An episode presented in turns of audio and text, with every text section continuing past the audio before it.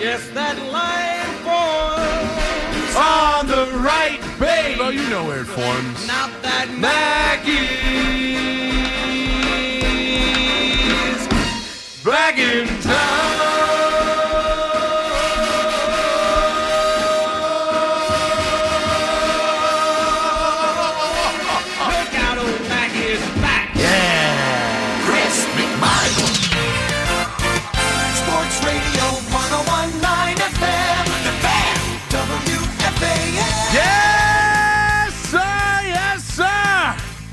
McMonagle here with you on the fan on this Thursday morning, 202 to be precise.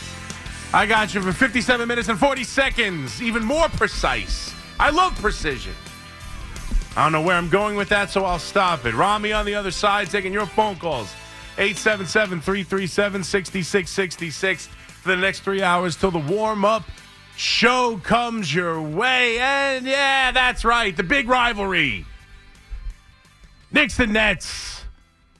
One team trending in the right direction, the other one not. Although you, have to deal with the Mitchell Robinson stuff. Obviously, the Knicks, for the first time in four years, go into Brooklyn and win a basketball game. Julius Randle was incredibly uh, impressive. I mean, he's been since a, a, a poor start to the season.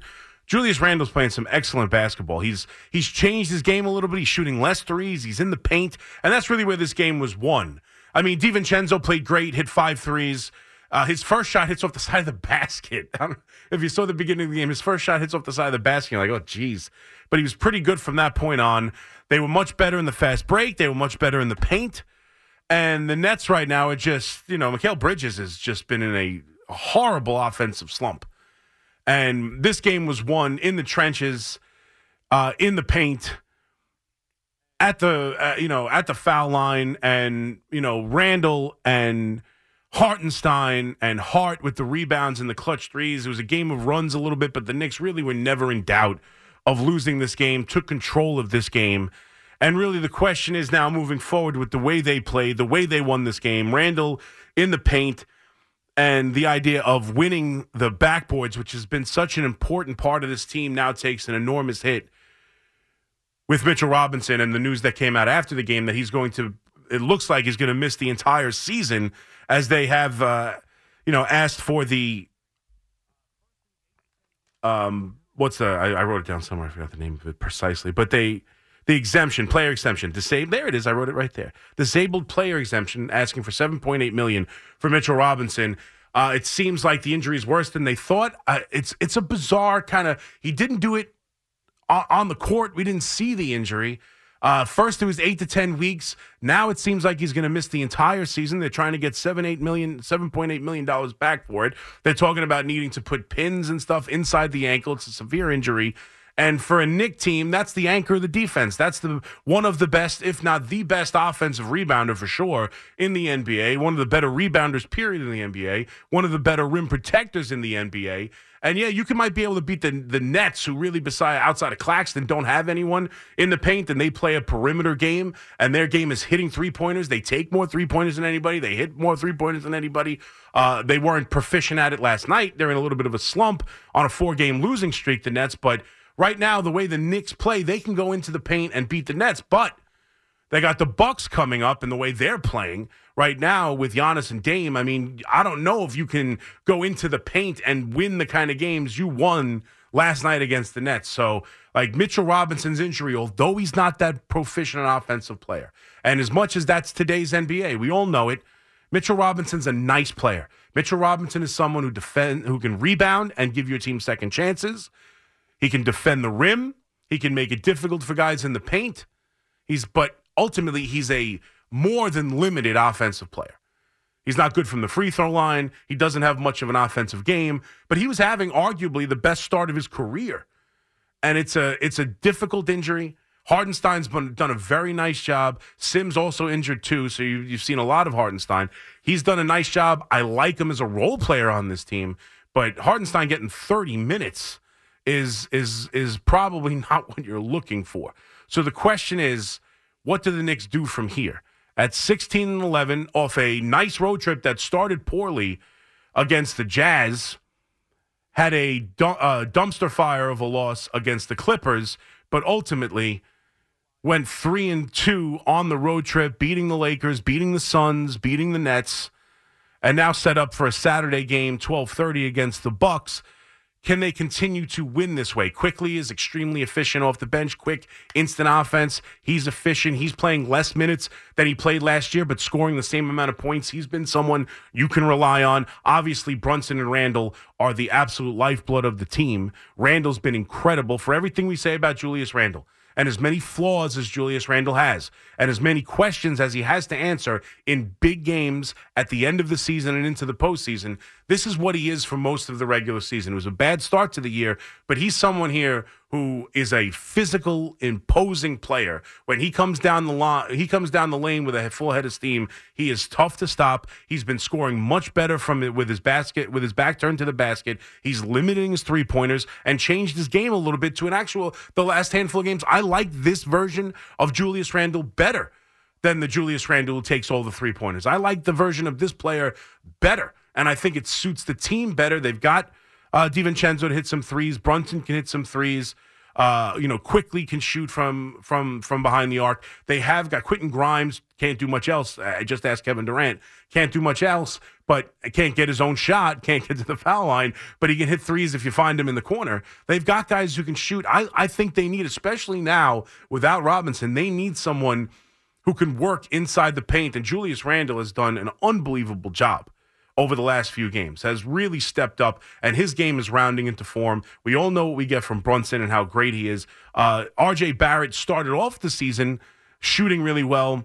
Uh, all the talk in the offseason, how much he was putting into his shot, trying to make it better, trying to become more of an offensive player. I still think he's at the best of his game, much like Julius Randle, when he's attacking the basket. He's strong, he's good around the rim. That's the kind of game I want from RJ Barrett, but he's kind of tailed off. He had the injury, missed a couple games here and there, but ultimately, you know, he's a fine player. But looking ahead at the Knicks, because let's be honest, we know what they are. Like every time I get into the Knicks conversation, we could break down this game. We could talk about the five gate road trip, and we could talk about ups and downs of it, but ultimately a winning road trip, which you'll always sign up for, and they're playing well and they're 16 and 11 and they're the five seed inside the eastern conference and they're better than the teams around them and for the most part. But can they go take on a 76ers team inside the paint with Embiid?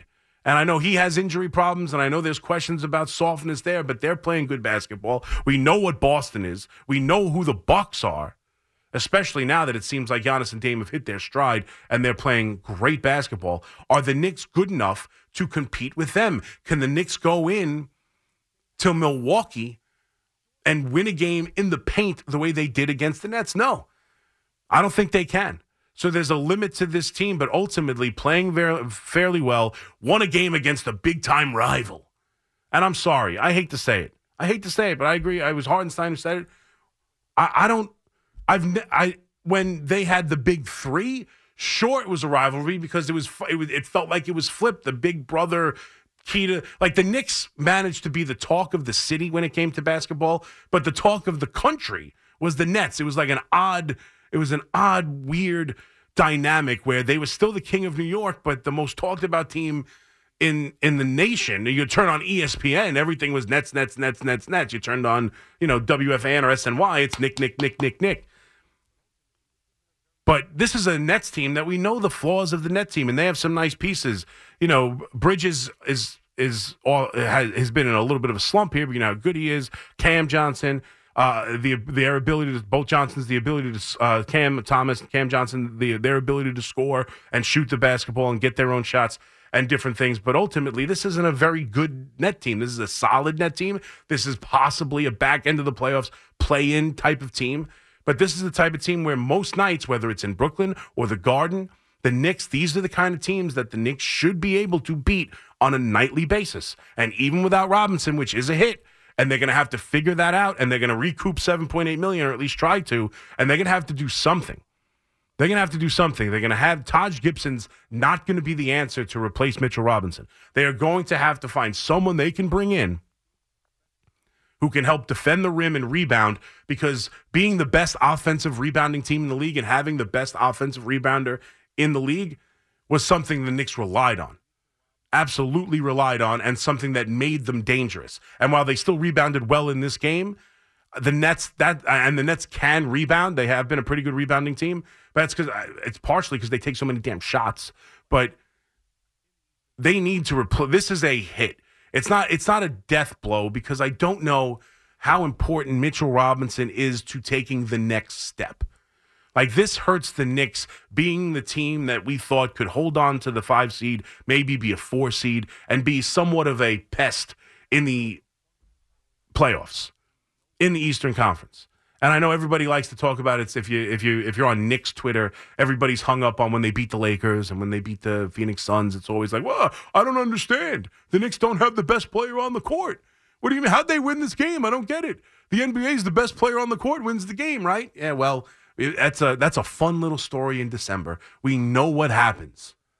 We know what happens come June. So, as much as I think Mitchell Robinson's a big time player for them, as much as I think his offensive rebounding is important and as devastating as this injury may be, is that going to prevent them from taking the next step? I don't I don't know. It hurts this current iteration of the team. It, it's something they're going to have to figure out in the short term, but in the long term, they're going to have to get a superstar here. Plain and simple. Plain and simple. But it's a good win. First time in 4 years they go into Brooklyn and take on the Nets and get a victory, which is positive. Brunson's playing excellent basketball. Randle's playing excellent ba- basketball, and this team, the the what um, DiVincenzo can bring to this team with the three point ability Quickley off the bench, being extremely efficient, has been uh, a major positive. And right now, the Knicks are where you thought they'd be 16 and 11, right in the five seed, and one of, if not the best team in the East in that secondary level. Not quite up with the best of the East, but right there at the top of the secondary teams in the East. Not Boston, not Milwaukee, probably not even Philadelphia. As many issues we have with them and how soft they can be and the disaster Philly is, and you always feel like the shoe's about to drop with them, they're a better team. Embiid's an absolute superstar. And they're right there with everybody else in that next tiered level. And how are they going to replace Robinson in the short term is the question. 877 337 6666. But another win, another uh, 120 point game. They're averaging 121 points. So they've been scoring a lot and they've been fun to watch. And they are a good, fun basketball team. And for the most part, at least you know you have a legitimate NBA team and we can watch them on a nightly basis and know that we're watching pretty good basketball and we can count on them to be a playoff team and we're seeing a well-coached, well-run, hard-fought, good efforted basketball team on a nightly basis with an opportunity to go out there and for the most part beat beat the teams like the Nets, like the Raptors, certainly like the Pistons and Hornets. That's the kind of team that we have right now. And they're going to have to figure something out if they're going to want to be better than just that. And you know who else is going to have to figure out who's going to what to do to be better is the New York Mets. Because let's just take a second there and talk about all of a sudden the talk around Yamamoto. And I know it's taken a long time. And I know Yamamoto doesn't seem to want to make up his mind. And I told you why I think it's taking so long. He's waiting for the Yankees to pony up. And he's holding the Mets hostage. And I don't think he wants to go to the Mets, but right now that's the highest offer. That's my Yankee centric, I'll be fair opinion. I think that's what's going on here. But what's not going on here, and what I don't want to hear from anybody, is this sudden belief that the Mets, A, don't need him, don't want him, and that it won't be a big deal. They'll just pivot. Absolute crap. The New York Mets need Yamamoto. This owner, Steve Cohen, needs Yamamoto. And the idea that suddenly now, because it's taken a while and we've all had time to think about it and we're all frustrated by him, and maybe we're even a little bit ticked off that it's taken so long, And we're waiting day after day, and we've heard a million reports about who's the favorite and who's out and who's had dinner where and who's talking about this one and where could they pivot and maybe they go Woodruff and they're making a trade for uh, Hauser. They're, all this stuff while we're waiting for Yamamoto. It's finally got to the point where we're saturated with it and we're annoyed. That doesn't change the fact that this owner, the richest owner in baseball, who came over here with promises and I don't care if this offseason is going to be a step back or not, or whatever it's going to be. He's made it very clear they are targeting this 25 year old superstar pitcher from Japan. And whether or not 300 million is smart, whether or not is, is this the best way to build your team, blah, blah, blah, blah, blah. Those questions were answered weeks ago. Yes, he's the guy they're going to go get. Yes, He's the guy they'll give $300 million to. Yes, the rest of the offseason is a crapshoot, except for the idea they're going to get Yamamoto. And if they lose him to the Yankees, if they lose him to the Dodgers, if they lose him despite offering the most amount of money, it is, and, and even worse if they don't offer the most amount of money. But anything short of bringing Yamamoto to Queens is an absolute disaster. Could it be a short term disaster fixed by other moves? And ultimate winning and success? Of course, everything can be fixed by winning, but this is this immediately takes a hit for this owner and is a disaster for this offseason. And King Cohen is no longer King Cohen. He's just Steve Cohen. I'll even give him, he's still Uncle, Uncle Stevie, but he's not King Cohen. He's not the guy we all thought he would be who'd come in here and every owner in baseball was worried about, and they're putting ru- ru- special rungs in the luxury tax just for him. Because you know what? He might have it, but he can't sell it.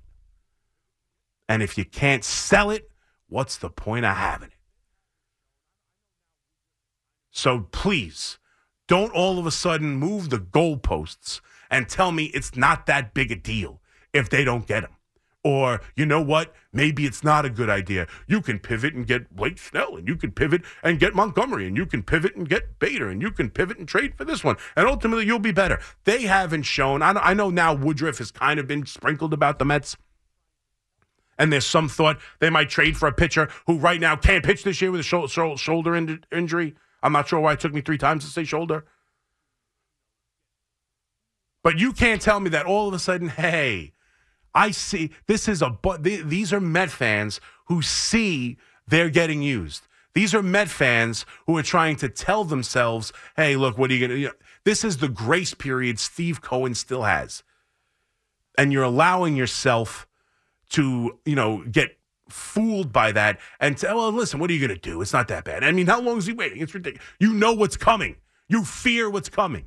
And instead of standing there with your chest out, knowing exactly what you wanted, exactly what you needed, and exactly where you stood a week ago on whether or not how important it was to get this player, suddenly, as you see it slipping through your fingers, you're selling yourself on the idea that, hey, you know what? It's not that big a deal. It is.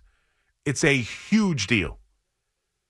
It not only impacts the team, it impacts the team building, it impacts who you are. It impacts the rotation. It impacts the owner. It impacts winning this year. It impacts winning in the future. It impacts the idea that teams can snub their nose at your money.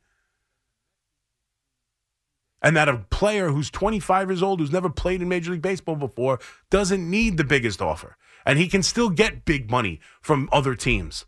And you know what? Situation isn't is is sometimes more important than just an extra 10, 20, 30 million dollars. And if that's the problem, and if that's the situation, then the Mets need to improve who they are. And they need to improve what they've been. And they need to improve their brand. And that's not as easy as just throwing millions at a player and saying, come take my money. And if it's not that easy, then it's by logic much more difficult. And can this owner which we know can take the easy route of throwing big money around. But is he smart enough? Is this new president of baseball operations, David Stearns, smart enough? Are they good at what they do enough to change the brand? Because you know what? 101 win season followed by another typical Met losing season didn't do it. You need more. And throwing money at Lindor didn't do it. And throwing money at Nimmo didn't do it. And having the highest payroll in baseball only to win 78 games didn't do it. How do you go about doing it? You thought you could just throw money around. Apparently not. And now it's okay. It's okay. No biggie. We'll be all right. We'll figure it out. Okay. Okay. 877 337 6666. McMonagle here with you until 5 o'clock when the warm up show comes your way. So let's talk. 877 337 6666. We got plenty to talk to uh, about. We've got the, the Knick game and the injury to Mitchell Robinson. We've got the Mets and Yamamoto. That's where I started at the top of the show, but we got plenty else to do. How about Aaron Rodgers? Aaron Rodgers won't be able to play, but still he can practice. And apparently that makes him a bad guy. We'll have to talk about that because I don't see it. And then, of course, it is almost Football Friday. The Giants are going into Philadelphia on Christmas Day. We can get into that. Everything's on the table for the next two and a half hours. McMonagle here with you on the fan, 877 337 6666. We'll be right back with your phone calls on a Thursday morning overnight right here on the fan.